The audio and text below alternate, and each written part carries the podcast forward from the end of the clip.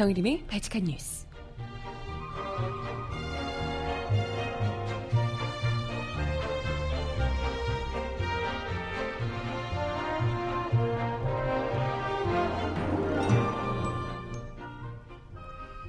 여러분 안녕하세요. 발칙한 뉴스 정혜림입니다.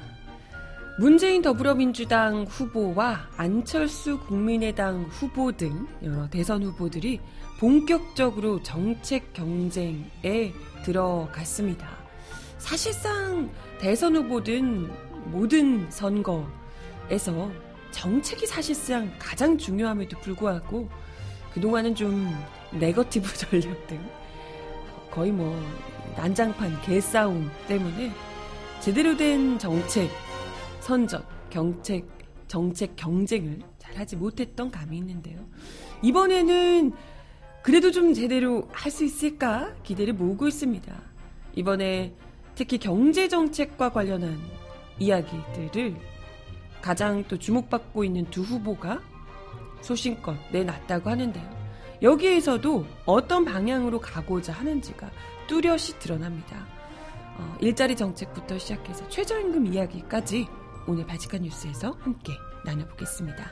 첫 곡은 익스가 부르는 잘 부탁드립니다. 듣고 올게요. 신청곡 있으신 분 주세요.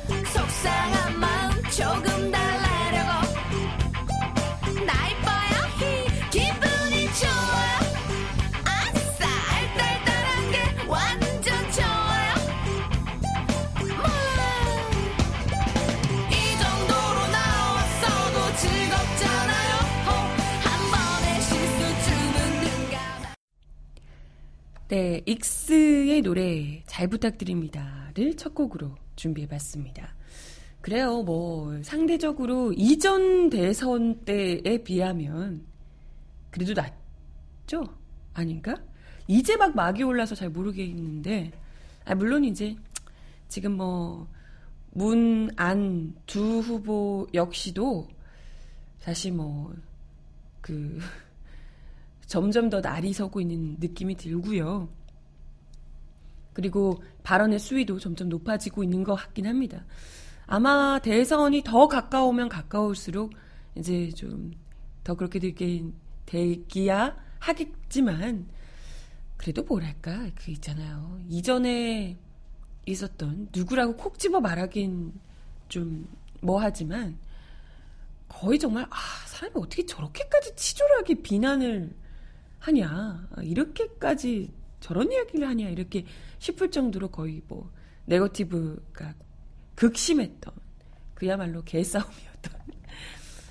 그래서 저 모든 정책 정책 선거 이런 건 다 실종됐던 때에 비하면 그래도 좀 지금은 정책들을 살펴보고 우리가 어떤 후보를 뽑아야 할까? 누가 더 나을까를 고민할 수 있는 여지가 좀 있지 않나 이런 생각이 들어요. 그래서 또 이분들이 내놓고 있는 정책들이 그간 보여왔던 행보와는 또 다른 부분이 있고 그간 주장해왔던 것과 당에서 또 주장해왔던 것들이 갑자기 또 바뀌는 경우도 있고요. 그래서 늘 보면 이제 선거 때 어떤 쪽 표심을 더 많이 잡을 것인가를 두고 정책들을 이게 세우고 그걸로 또 이제 가다 보면 말이 약간 바뀌기도 하고 이런 게 있기 때문에 특히나 이제 주의 깊게 살펴봐야 합니다. 그리고 또 뭐랄까 어찌됐건 이 후보들이 최소한 이전에 있었던 박근혜 정부와는 다를 것이라고 일단은 믿고 그 설마 있잖아요. 물론 정치인들의 거짓말이 어제 오늘 일이 아니긴 합니다만은 그래도 이분들은 그래도 좀 신뢰가 가는 인물일 것이다라고 그래도 믿고 있기 때문에 이 사람들의 정책을 박근혜 정부처럼 내가 언제 정책을 했나 싶을 정도로 공약을 뭐 거의 지킨 바가 없잖아요. 하지만 이분들은 공약을 내건 것을 지킬 것이다 라고 생각을 하고 믿고 이분들의 정책들을 좀 살펴보고자 합니다. 어, 기존의 주장들과는 좀 기존의 이야기들과는 좀 다른 부분들도 있을 수 있어서 지금부터의 정책들이 굉장히 중요합니다. 물론 이분들의 이미지나 평소에 나와서 하는 뭐 이렇게 인자한 미소, 뭐 이렇게 선한 웃음, 뭐 이런 것들이 다가 아니잖아요. 실제로 이 사람 개인뿐만이 아니고 여기서 그 정책을 이끌어가는 사람들 그리고 만약에 정부를 구성하게 되면 이 사람과 대통령과 함께하게 되는 사람들이 또 어떤 정책을 추진하려고 하는지도 굉장히 중요한 것이기 때문에 개인만 보는 것이 아니라 특히나 이 사람들이 함께 구성하고 있는 함께 만들어가고 있는 정책들이 무엇인지 더 관심을 가지고 꼼꼼하게 짚어봐야 될 필요가 있다는 생각이 듭니다. 그래요. 이런 정책 얘기를 할 수 있게 되는 게 어디야 싶기도 하고. 아무튼 어 뭐 다른 후보까지는 글쎄 뭐 홍준표, 유승민 이런 후보를 굳이 볼 필요는 없을 것 같고 지금 문재인 후보와 안철수 후보 사실상 이 두 후보 중에 누가 대통령이 될 것인가 이게 이제 가장 지금 중요한 뜨거운 감정이기 때문에 두 사람이 내놓은 정책과 관련한 이야기, 특히 경제 정책에 대한 이야기를 좀 내놓고 있어서요. 같이 살펴보고자 합니다. 뭐 아쉬운 부분들도 있고 한데요. 우선 어제 경제 노선과 관련해서 두 후보가 소신을 밝힌 바가 있습니다. 우선 문재인 후보 같은 경우에는요. 공정 성장을 만드는 정책의 핵심은 정부의 중소기업 육성이라고 하면서 중소벤처기업부 신설 등 중소, 중소벤처기업부 신설 등 경쟁의 조정자로서 정부의 역할과 책임을 강조했습니다. 반면 안 후보는 시장을 감독하는 공정거래위원회의 독립성 강화, 징벌적 손해배상제 확대 등 큰 틀의 경, 정책 기조에서는 뭐 차이를 보이지 않았지만 경제 영역에서만큼은 기업과 민간이 주체가 되어야 한다. 기본적으로 정부가 시장에 적극 개입하는 것에 부정적인 시각을 드러내기도 했습니다.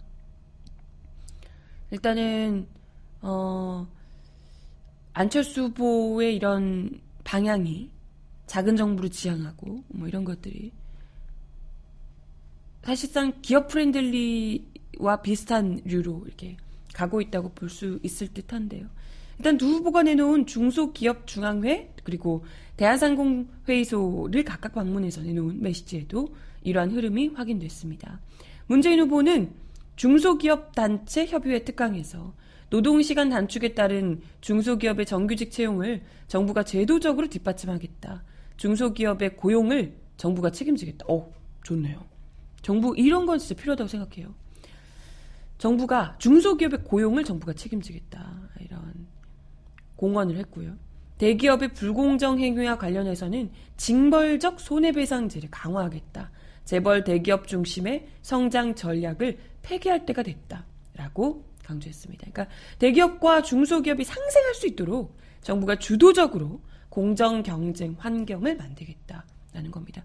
사실 이게 굉장히 중요한 부분이고 우리나라에서 그 기형적인 재벌 대기업들 위주의 이 경제 구도, 산업 구도가 산업 환경 자체가 굉장히 우리나라의 바람직한 성장을 경제 성장을 돕지 않는 그러니까 막는 방해 요소를 주로 작용해 왔기 때문에 그래서 이번에도 박근혜 게이트에서 이런 대기업들을 위주로 해서 정작 써야 할 때 국민들 아니 이 청년들 일자리에는 쓰지 않고 엉뚱한데 돈 갖다 바치느라 돈을 몇백억씩을 갖다 썼다는 거잖아요. 이런 짓을 못하도록 대기업들의 영향력을 좀 더 줄이고 중소기업이 같이 상생할 수 있도록 중소 대기업들의 횡포가 어마어마하잖아요, 사실. 이런 것들을 좀 해야 한다 이야기가 많았는데 어떤 방식으로 할 수 있을지 모르겠지만 어찌됐건 이런 대기업과 중소기업들이 같이 상생하는 공정 경쟁 환경을 만들겠다. 이게 이제 문재인 캠프 측의 경제 정책인 듯합니다. 그리고 안철수 후보 같은 경우에는 역시 비슷한 시각에 대한상공회의소에서 특강을 했어요. 또 안철수 후보가 CEO 출신이기도 하기 때문에 기업 대표 출신이기도 하기 때문에 더더욱이 아마 이런 쪽에 좀 관심이 많지 않을까 싶은데요. 음, 뭐, 문재인 후보의 이야기를 이렇게 좀 빌려서 이야기를 한 듯합니다. 어떤 분은 일자리를 만들고 경제를 살리는 것을 정부가 할 일이라고 주장하는데 제 생각은 완전히 반대다. 정부는 민간에서 자유롭게 경제 활동을 할 수 있도록 기반을 만들어주는 일을 제대로 해야 한다. 라고 이야기를 합니다. 그러면서 기업이 무슨 죄가 있냐. 아주 극소수의 불법적인 행위를 해서 사익을 추구하는 기업들이 나쁜 것이다. 라며 기업 규제에 부정적인 시각을 드러냈습니다.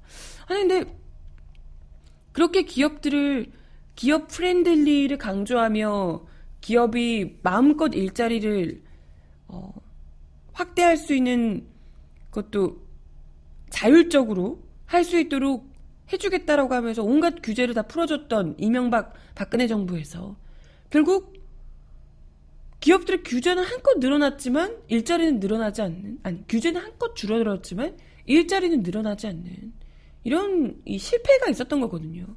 그렇기 때문에 기업들의 이 사내 유보금은 뭐 완전 점점 더 폭증하고 쌓아두는 돈은 어마어마한데 그게 선순환 구조로 돌아가지 않고 국민들에게 돌아가지 않고 일자리가 늘어나지 않고 이랬던 것인데요.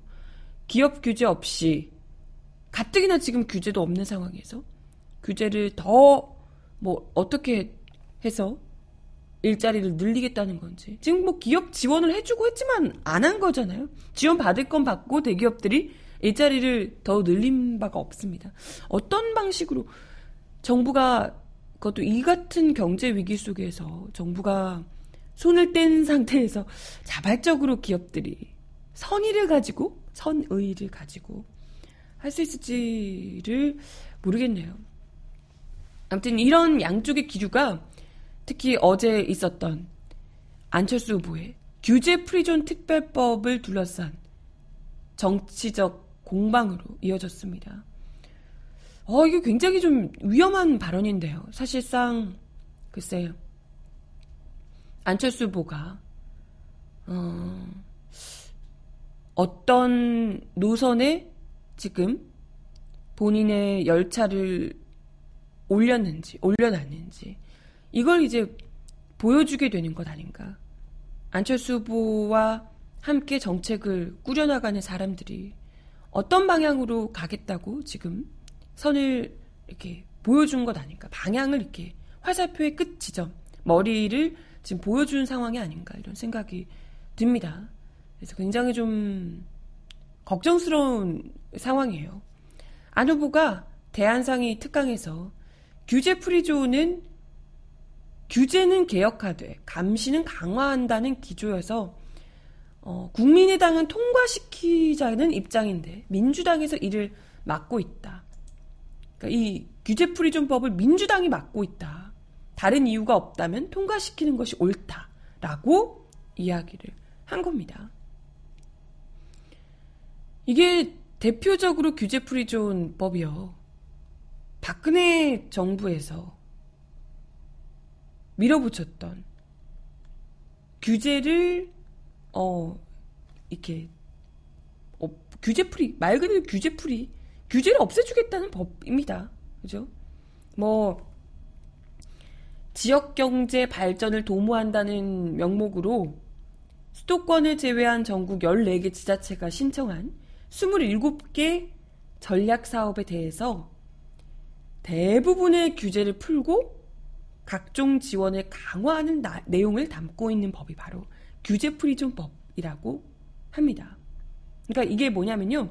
이 만약에 이 법에 따라서 특정 산업이 지역 전략 산업으로 선정만 되면 해당 분야에 진출한 기업들은 완전 각종 규제에서 다 free하게 자유로워지는 그런 법이라 그래요. 재벌들이 완전 목숨을 걸만하죠. 이게 바로 재벌들뿐만이 아니라 재벌들이 목숨을 걸었으니까 당연히 박근혜 정부에서 돈을 박근혜 정부 얼마나 돈을 많이 했습니까 재벌이 그잖아요. 박근혜 정부가 이걸 통과시키겠다고 그렇게 목숨 걸고 나섰던 거예요. 재벌들이 박근혜 전 대통령에게 부디 이 법안만큼은 꼭 임기 내에 통과시켜 주세요. 라고 간절히 간청하며 계속해서 그래, 그러니까 이제 돈도 열심히 뭐 갖다 내고 하지 않았을까 싶은데요. 그랬던 법이 바로 바로 이 법안이라는 거예요. 실제로 재벌들이 미르 재단과 K스포츠 재단에 뇌물성 자금을 입금하면서 그 시기에 박근혜 정부에게 규제 free zone 법 통과를 요구했었다고 합니다. 이렇게 박근혜 정부에서 지금 또 박근혜 씨가 지금 뇌물수수 혐의로 구속돼 있는 상황인데 뇌물수수 혐의 등으로 대표적인 그게 이제 뇌물 굉장히 중요한 핵심 혐의잖아요, 그렇죠? 근데 거기에 맞물려 있는 것이 재벌들의 규제 free zone법 통과였는데 요구사항 중에 대표적인 것이 이 법을 지금 안철수 후보가 나와서 적폐청산을 외치고 있는 안철수 후보가 나와서 이걸 주장하고 있다. 이거 굉장히 위험한 것이 아니냐. 이런 생각을 할 수밖에 없습니다. 지금 이제 규제 free zone의 혜택자로 재벌 중에 누군가가 이걸 뭐 중소기업들이 이렇게 대, 대기업들이랑 같이 경쟁해서 되겠습니까? 만약에 재벌 대기업들이 규제 free zone 혜택자로 선정이 되면 그 모든 규제가 없어지는 거예요. 그 안에서는. 그렇게 되면 뭐 환경이든 안전이든 모든 규제가 다 무위로 돌아가고 그렇게 되면 4대강 파서 이렇게 난리가 났듯이 어떤 일이 벌어질지 원래 돈 된다 하면 뭐 환경이든 안전이든 신경 안 쓰는 게 또 기업들 아닙니까? 우리 아시다시피 그렇기 때문에 민주당에서 야권에서 그토록 목숨 걸고 막았던 것이고 못하도록 막았던 것인데 이걸 지금 또 적폐청산을 이야기하는 유력한 대선 후보께서 이렇게 이야기를 하시는 것이 정말 눈을 의심할 정도가 아닌가. 잖아요. 만약에 규제 free zone 법이 통과되면 그동안 다양한 법으로 규제해왔던 절대 농지, 그린벨트, 환경, 자연환경 지구, 뭐 계획 관리 지역, 또 녹지, 보전산지 등의 공장 입지 규모가 대폭 완화될 겁니다. 이렇게 되면 그냥 그나마 얼마 남아있지 않던 우리 산들 이런 곳에요. 다 깎아내고 공장 막 들어서고 그나마 있던 녹지들이 훼손될 가능성이 굉장히 크다는 겁니다. 아, 참, 또 문제가요. 아, 물론 이제 어떤 후보들이 그 후보의 성향에 따라서 예전에 박근혜 이명박 대통령 당시에 이런 부분을 기업 프렌들이라면서 주장을 했지만요. 또 가치관이 다를 수 있으니까 그럴 수 있다 쳐요. 아, 가치관이 다르면 우리가 지지하지 않으면 되는 거니까. 근데 문제는 안철수 후보가 그간 이야기를 했던 내용과 또 이게 배치된다는 거예요. 안철수 후보가 어제 바로 규제 프리존법을 통과시키자고 주장을 하면서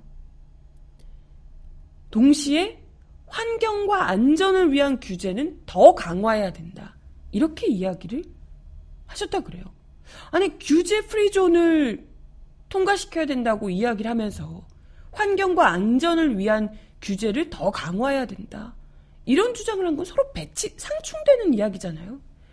그러니까 본인이 지금 이 정책 안에서 규제 free zone은 사실상 모든 그 선정만 되면 모든 규제를 풀어주겠다는 건데 동시에 환경과 안전 아, 규제 프리존에서 모든 규제 풀어주겠다면 환경 가장 크게도 환경 안전입니다. 이걸 풀어주겠다는 얘기인데 규제 풀어주겠다 하면서 이 규제는 강화해야겠다. 이건 뭐 정반대되는 이야기인데 말도 안 되는 얘기인 거잖아요. 상충되는 이야기. 이걸 정확하게 이 내부에서도 이 발언을 이야기를 하면 하시면서 이것이 정확하게 어떤 파급력을 갖고 오는 것인지 그리고 이 얘기를 함과 동시에 환경과 안전을 위한 규제를 더 강화해야 된다. 이런 주장을 또 왜 하는 것인지 이걸 좀 정확하게 정리가 안 된 것 아닌가 이런 우려가 또 듭니다. 어찌됐건 규제 free zone 얘기나 뭐 이런 것들을 뭐 기업을 더 정부의 큰 정부를 좀 지양해야 된다 이런 류의 발언을 하시는 걸 보면 확실하게 안철수 후보가 지금 보수 지지자들을 어떻게든 최대한 끌어모으겠다. 그걸로 이제 지지율을 더 높이겠다라는 전략은 확실해 보입니다. 분명히 보이는데 어 아무리 그렇다 하더라도 물론 이제 문재인 후보와 지금 양자 대결 구도이기 때문에 사실상 그렇기 때문에 그쪽을 더 어, 문재인 후보 쪽에서 뺏어오기가 쉽지 않은 거잖아요. 이렇기 때문에 이제 보수층에서 지지 후보를 지지율을 더 끌어모으겠다라는 것은 알겠습니다만은 어쨌건 우리가 왜 대선 벚꽃 대선을 치르게 됐는지를 장미 대선 이렇게 얘기하던데 장미 대선을 치르게 됐는지를 분명히 아셔야 합니다. 분명히 우리가 박근혜 정부에서 재벌들과 그 수십 년 동안 이어왔던 정경유착을 통해서 뿌리 깊은 이 국정농단 적폐들을 분명히 없애야 된다라고 하면서 국민들이 직접 끌어내렸단 말이에요. 그 추운 날을 버티면서 촛불을 들고 나와서. 그런데 그렇게 해서 바꾸겠다고 하는 이 정부에서 박근혜 정부가 목숨 걸고 막 하려고 했던 재벌들이랑 손잡고 하려고 했던 이런 법안을 가지고 와서 하겠다라고 하시면 아 우리 국민들이 그 추운 날 촛불을 들고 나섰던 적폐를 청산하겠다고 나섰던 대다수의 국민들이 더더욱이 분노할 수밖에 없는 포인트가 아닌가 이야기를 드리고 싶어요. 네. 그렇고요. 음악 하나 더 듣고 와서 이야기 이어가 보겠습니다. 이상은의 노래 신청하셨는데요. 비밀의 화원 듣고 올게요.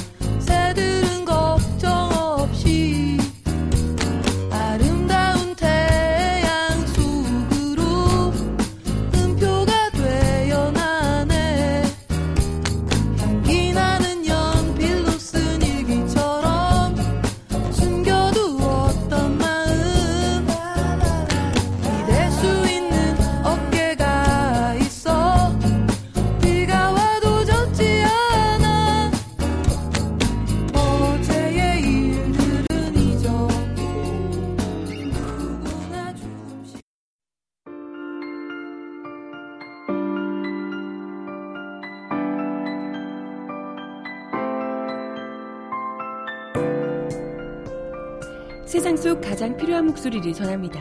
여기 이곳 우리가 있어요.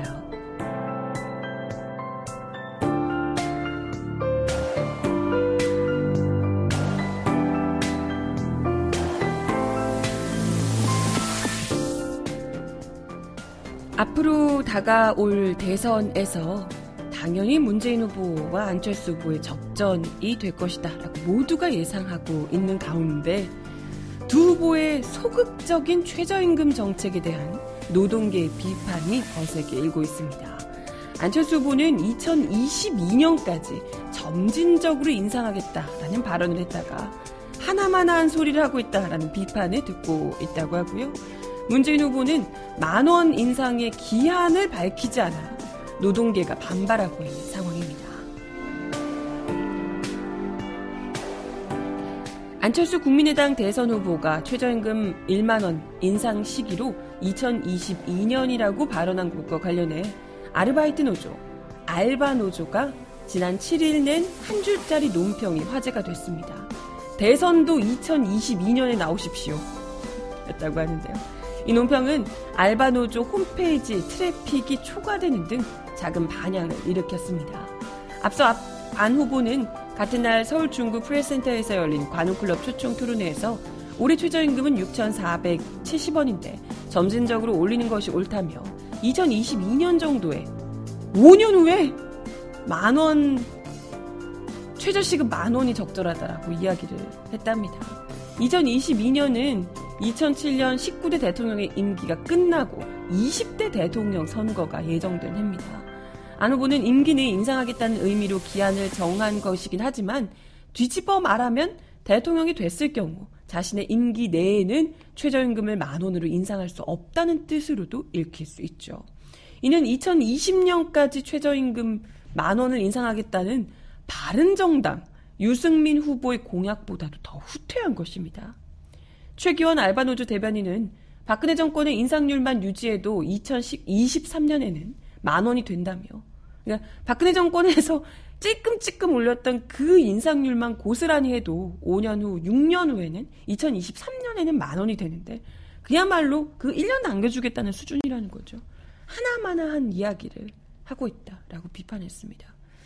최 대변인은 작년부터 이어져 온 안 후보의 최저임금에 대한 소극적인 태도를 지적했는데요. 그는 작년 총선 때도 유보적인 태도를 취하다가 마지막에 국민의당 정책위원장이 최저임금 1만 원을 잠깐 언급했을 뿐이라며 당 차원의 공식적인 정책으로 거론되지 못했었다라고 꼬집기도 했습니다. 그는 안 후보는 그때도 지금도 여전히 애매한 입장을 취하며 판단을 유보하고 있다며 최저임금 1만 원에 대한 의지가 없다고 생각한다라고 지적하기도 했습니다. 민주노총 또한 어제 기자회견을 통해서 안 후보의 최저임금 발언은 말장난이라고 비판합니다. 민주노총은 1988년 최저임금 제도가 생긴 이래 최저임금은 매년 평균 9% 인상률을 보였다며 가만히 있어도 2022년이면 최저임금 만 원이 된다라고 비판을 했다고요. 한편 안 후보는 노동계 비판을 의식했는지 어제 국회에서 열린 청년 비정상회담에 참여해서 지키지 못할 약속은 저는 하지 않는다. 대통령이 되면 반드시 임기 내 만 원 이상을 올리겠다라고 말했습니다. 임기 내는 임기 내인데 어, 그러니까 이게 초반이냐 후반이냐가 문제인데요. 5년 차에 하면 그게 뭐 있으나 말았나 다 이런 얘기인 거잖아요. 물론 이제 최저임금에 대한 이야기를 지금 뭐 안할 수가 없는 분위기니까 하긴 하셨겠지만 그리고 또 상대적으로 그래도 더 좀 진보적이다라고 할 수 있는 두 후보 중에서는 더 진보적이라고 할 수 있는 문재인 후보조차도 지금 최저임금 인상안에 대해서 상대적으로 소극적인 태도를 일관하고 있다라는 비판이 계속해서 제기되고 있습니다. 뭐 일단은 최저임금 만 원에 이르기까지 인상 속도를 높이겠다라고는 했는데 이게 구체적이지가 않아요. 속도를 높이겠다. 만 원은 뭐 하는 건데 속도를 더 높이겠다라고 했는데 뭐 구체적인 이 시기를 어 5년 후에 할 거 4년 후에 하겠다인지 5년 후에 할 거 4년 뭐 6개월 만에 하겠다인지 아니면 5년에 할 걸 1개월 1년 안에 하겠다인지 속도가 차이가 너무 큰 거잖아요. 속도가 어느 정도 높이겠다는 건지 지금 생각하시는 속도는 또 어느 정도인지 이야기를 해 주시라는 거죠. 그러니까 알바노조는 유력 대선 후보들이 향해서 명확한 시점과 종합적인 대책을 함께 발표해 줄 것을 요구했습니다. 먼 미래일로 치부해서는 의미가 없다. 당장 최저임금 인상에 대한 의지를 보여줘야 한다. 네, 이야기를 했습니다. 최 대변인은 최저임금 문제는 최저임금 결정 구조와 대형 프랜차이즈, 대기업과 하청 문제 등이 다양한 문제가 얽혀 있다며 문제를 종합적으로 해결해 나가는 과정에서 정책을 발표하려는 의지를 보여야 한다. 그렇지 않으면 불필요한 오해를 쌓을 수 있다라고 덧붙였습니다. 민주노총도 문 후보는 노력하겠다는 얘기만 할 뿐 실현 시기를 생략했다. 언젠가는 1만 원에 도달할 테니 말만 하고 말겠다는 것이다. 라고 비판하기도 했습니다. 민주노총은 인상된 담배값, 세금, 공공요금 등을 지적하며 임금만 빼고 다 올랐다. 라고 토로합니다. 정부는 노동자들 주머니에서 빼간 세금으로 재벌들에게 특혜를 베풀었고 비선실세 배불리는 데 사용했다. 임대료 인상으로 건물주는 배가 터지지만 중소역세, 중소영세 사, 자영업자들은 울음보가 터졌다라고 성토했습니다. 월 200만 원도 받지 못하는 저임금 노동자 수가 천만 명에 달한다며 최저임금 1만 원은 시대적인 명령이다라고 강조했습니다. 네, 뭐 자유한국당 홍준표 후보도 만 원 수준까지는 인상돼야 된다는 입장이래요. 홍준표 후보조차도 내 시기를 정하지 않은 것 뿐이지. 30년 후 이러는 거 아니야? 소름. 네. 아무튼, 또, 다른 후보들도 그렇겠지만, 두 후보는 특히 안철수 문재인 후보 같은 경우에는 특히 모든 관심과 집중의 대상이 될 수밖에 없기 때문에 특히나 시대적 요구인, 이제 더 이상 참을 수 없는 지경에 이르렀어요. 우리 청년들, 특히 최저임금 노동자들이 벼랑 끝에 내몰려 있는 이들에게 5년만 더 버텨라. 아, 당장 하루하루 사는 게 힘든 사람들에게 5년 더 기다려라. 언젠가는 될 거야. 이런 이야기로 현혹하, 현혹시키지 말라. 너무 기다릴 만큼 기다렸다라는 거예요. 부디 구체적으로 어떻게 할 것인지 그리고 그걸 믿을 수 있을 법한 대책까지도 함께 이야기를 해 주시면 더 우리가 좋은 후보를 선택하는데 도움이 되지 않을까 싶네요. 국카스텐이 부르는 모나리자 듣고 올게요.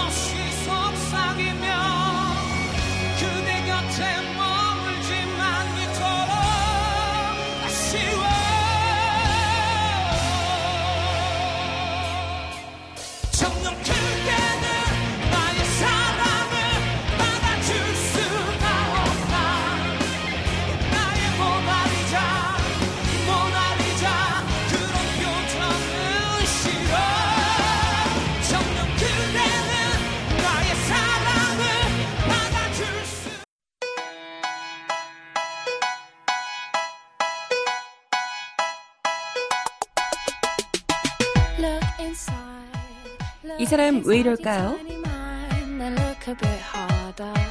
Cause we're so uninspired, so sick and tired of all the hatred you harbor. 정말 충격적인 보도가 나왔습니다. 해경이 세월호 승객 구조를 위해서 객실 유리를 깨자는 선언의 제안을 받고도 이를 묵살했다는 보도가 나왔는데요. 어제 미디어 오늘은 참사 당시 영상과 사진 자료, 법정 증거 기록들을 입수해 분석한 바에 따르면 해경 123정이 단원고 학생 50명이 배정된 객실 유리를 깨자던 선언의 제안을 받고도 이를 묵살한 것으로 드러났다라고 보도했습니다. 공개된 2014년 4월 16일 10시 8분 12초부터 시작되는 영상에는 세월호 1등 항해사인 강모 씨가 해경 승조원에게 말을 건네며 손가락으로 어딘가를 가리키는 장면이 담겨 있습니다. 이는 세월호 승무원의 요구로 해경이 3층 객실인 S1 룸 유리창을 깨 6명이 구조된 후 강 씨가 4층 다인실을 구조해야 한다고 지목하고 있는 모습입니다. 세월호 조타수 박목 씨는 재판 과정에서 담당 검사의 질문에 이 같은 내용을 일관되게 진술했습니다. 박 씨가 3층 단체실에서 승객 6명을 구하게 된 경위를 설명하자 검사는 다른 객실도 위와 같이 유리창을 깼으면 구조가 가능했을 것 아니냐고 물었습니다. 그러자 박 씨는 그래서 저와 강 모 씨가 4층 3등 객실을 보면서 그쪽도 창문을 깨뜨리자고 얘기를 했지만 세월호 기울기가 너무 심해 해경 123정이 접안하기에 위험하다며 접안하지 않고 세월호에서 물러나 대기만 하고 있었다. 라고 진술했습니다. 하, 진짜 속이 터지네요. 하지만 이후에도 세월호는 최소 10분 이상 탈출 가능한 상태가 유지됐다고 미디어 오늘은 지적했습니다. 이와 관련해 한 변호사는 해경은 4층 다행실에 승객들이 있고 창문을 깨어 구조하지 않는 이상 사망할 것이라는 점을 충분히 인식한 것으로 보인다며 해경이 승객들의 사망이라는 경과 발생을 용인한 것이라면 미필적 고의에 해당한다라는 의견을 냈습니다. 그는 미필적 고의에 의한 구조 부작위는 과실이 아닌 고의에 의한 구조 부작위를 의미하고 쉽게 말해 못 구한 것이 아닌 안 구한 것이라는 의미라고 미디어 오늘을 설명했습니다. 이 같은 보도 네티즌들은 유리창을 깨고 충분히 구할 수 있는 생명을 바라고, 바라보고만 있었다니 분노가 치민다. 차라리 해경이 없었다면 어선들이 직접 구조에 나서서 더 많은 생존자를 구했을 것이다. 사고를 가장한 학살이라고 해도 모자람이 없다. 구, 국가 권력이 구할 수 있는 국민을 구하지 않았으니 결국 세월호는 학살이다. 대통령을 제대로 뽑아서 제대로 수사하자. 라고 이야기를 하고 있습니다. 창문망 제대로 처음부터 깼어도 3, 40명 이상 혹은 더 많은 사람들을 살릴 수 있지 않았을까. 아니, 창문만 깨줬어도 그 안에서 아이들이 자기들이 스스로도 나올 수 있었지 않을까. 정말, 어, 떻게 사람이 그 안에서 창문을 두드리고 있는 그 모습들, 모든 국민들이 방송에서 지켜보면서 애타했거든요. 창문에서 저 창문만 제발 깨주지 했었는데 그걸 지켜보면서 저반이 어렵다고 위험하다고 그 꼴을 지켜보고 어떻게 인간이 그럴 수 있나요? 그걸 지켜보고도 제대로 살 수 있습니까? 어떻게? 이건 정말 살인이 아니냐 생각이 들고요. 그렇기 때문에 세월호를 구조가 왜 지연이 됐는지 이런 부분들 원점에서 다시 새로 조사해야 되지 않을까 싶습니다. 아, 네, 벌써 시간이 거의 다 돼서요. 원래 음악을 하나 더 듣고 가려고 했는데 바로 이어서 발칙한 브리핑을 짧게 드리고 마지막 곡을 전해드리도록 하겠습니다. 저 말을 오늘 많이 했어요? 늘 많이 하지만. 어 나 말이 왜 이렇게 많은 거야? 바치칸 브리핑.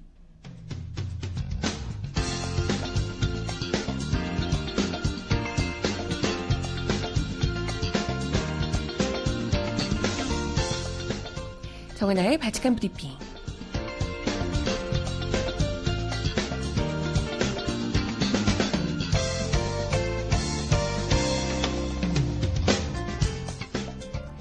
번째 소식입니다.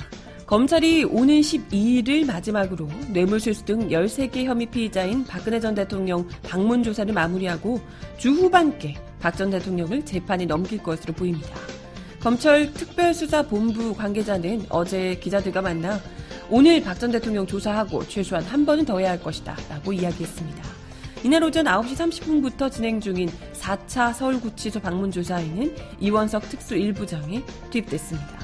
12일 조사에서는 누가 신문을 진행할지 아직 정해지진 않았다고요. 검찰 관계자는 새로운 내용이 없고 공식 발표가 필요할까 싶지만 발표 여부를 검토하겠다라고 이야기했습니다. 그래서 여전히 부인을 하고 있는 듯하죠. 기존의 입장과 전혀 달라진 바가 없는 듯합니다. 한편 검찰은 박 전 대통령을 기소할 시점에 SK 최태원 회장, 롯데 신동빈 회장에 대한 신병 처리 방향도 결정할 방침입니다. 재단 출연과 이재현 회장 사면거래 의혹을 받는 CJ그룹에 대한 조사는 아직 진행하지 않은 것으로 전해지고 있습니다.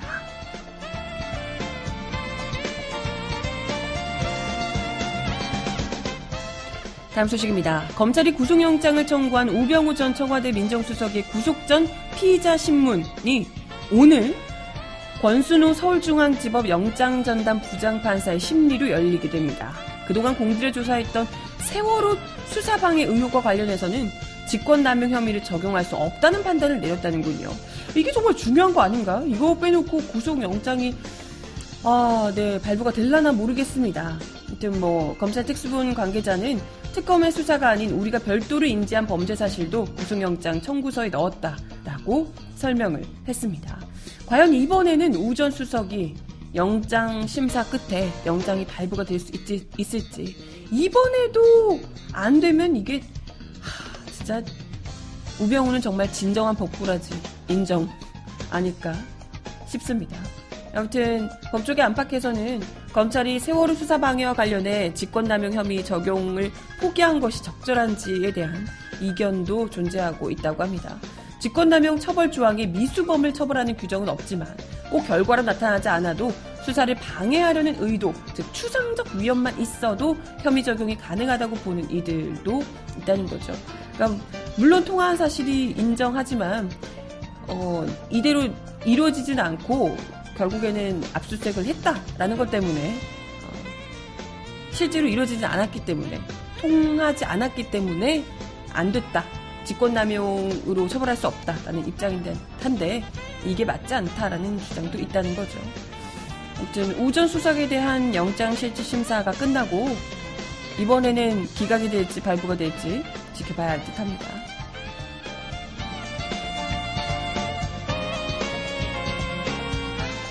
마지막 소식도 검찰 관련한 기사인데요. 검찰이 청와대 보수단체 관제대모 의혹 수사를 이달 중으로 마무리하고 관련자들을 재판에 넘길 것으로 보입니다.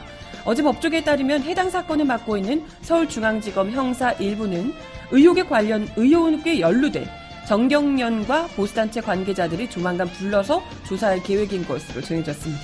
이게 언제적인데 이제 와서 검찰 관계자는 현재로선 기소 여부를 단정시키는 어렵지만 가급적 4월 안에 수사를 마무리하려고 한다라고 얘기했습니다.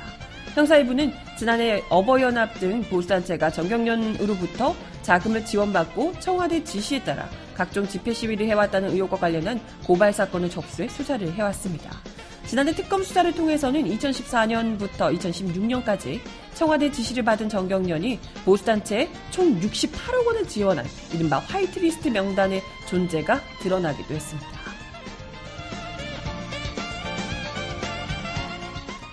수사 마무리하는 건 좋은데 대충 휘뚜루 마뚜루 해서 모두 다 무혐의 이런 식으로 나오는 건 아니길 바랍니다. 실컷 해놓고.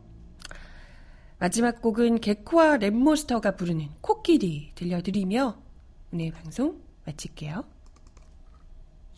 무기력한 하루에 치운 다음 맥주병 뚜껑을 똑딱 술 취한 세상은 느려 보여도 시간은 정직하게 똑딱 전쟁터 같은 사회 안에서 내 시선 타겟 없는 sniper. 당황스럽고 식은 땀 나왜나 하염 없이 목표만을 찾나 정보 공급 과잉 공급 공급 과잉의 머릿속은 흡사 흡연실. 잡생각과 각각 욕망들이 담배 뻐끔뻐끔 연기 펴더니 내 안에 불씨가 꺼지는 걸 알아채지 못했다니까. 불어 다시 불어 어디에든 존재하 하지요 호불호. 누군 큰 그림을 보라지만 큰 그림들이 주는 뜬 구름들이 나의 정밀했던 표현과 세계를 난 도지하려 해요 나 열정이 행여 돈이 덜 든더라도 그게 실수라고 말하지만 난 거라고 네 오늘도 발칙한 뉴스 함께 해주셔서 감사합니다 오전까지 비가 좀 내렸는데요 오후부터는 완전 맑게 화창하게 봄 날씨가 시작된다고 하네요 다들 봄볕 좀 즐기시고 바지칸 뉴스는 내일 10시에 다시 오겠습니다. 여러분 좋은 하루 보내요. 안녕. You choose life, chose 예상은 컬러인 척하는 모노야 Cause everything's so great. 밤은 나의 양보다도 훨씬 길고 우리의 슬픔은 복잡한 이 세상 딱 하나 분명한 건 삶에 떠밀린 너와 내 상대 분명히 난 놈은 우리 값어치를 매기고 평생 고독을 깎는 세상과의 부력함 유난히 잦다면 우리가 만 것만 같은 거 확실한 건너 역시 피아노의 일부 가만히 앉아서 흑건을 쳐도 think about it. 별이 될 건가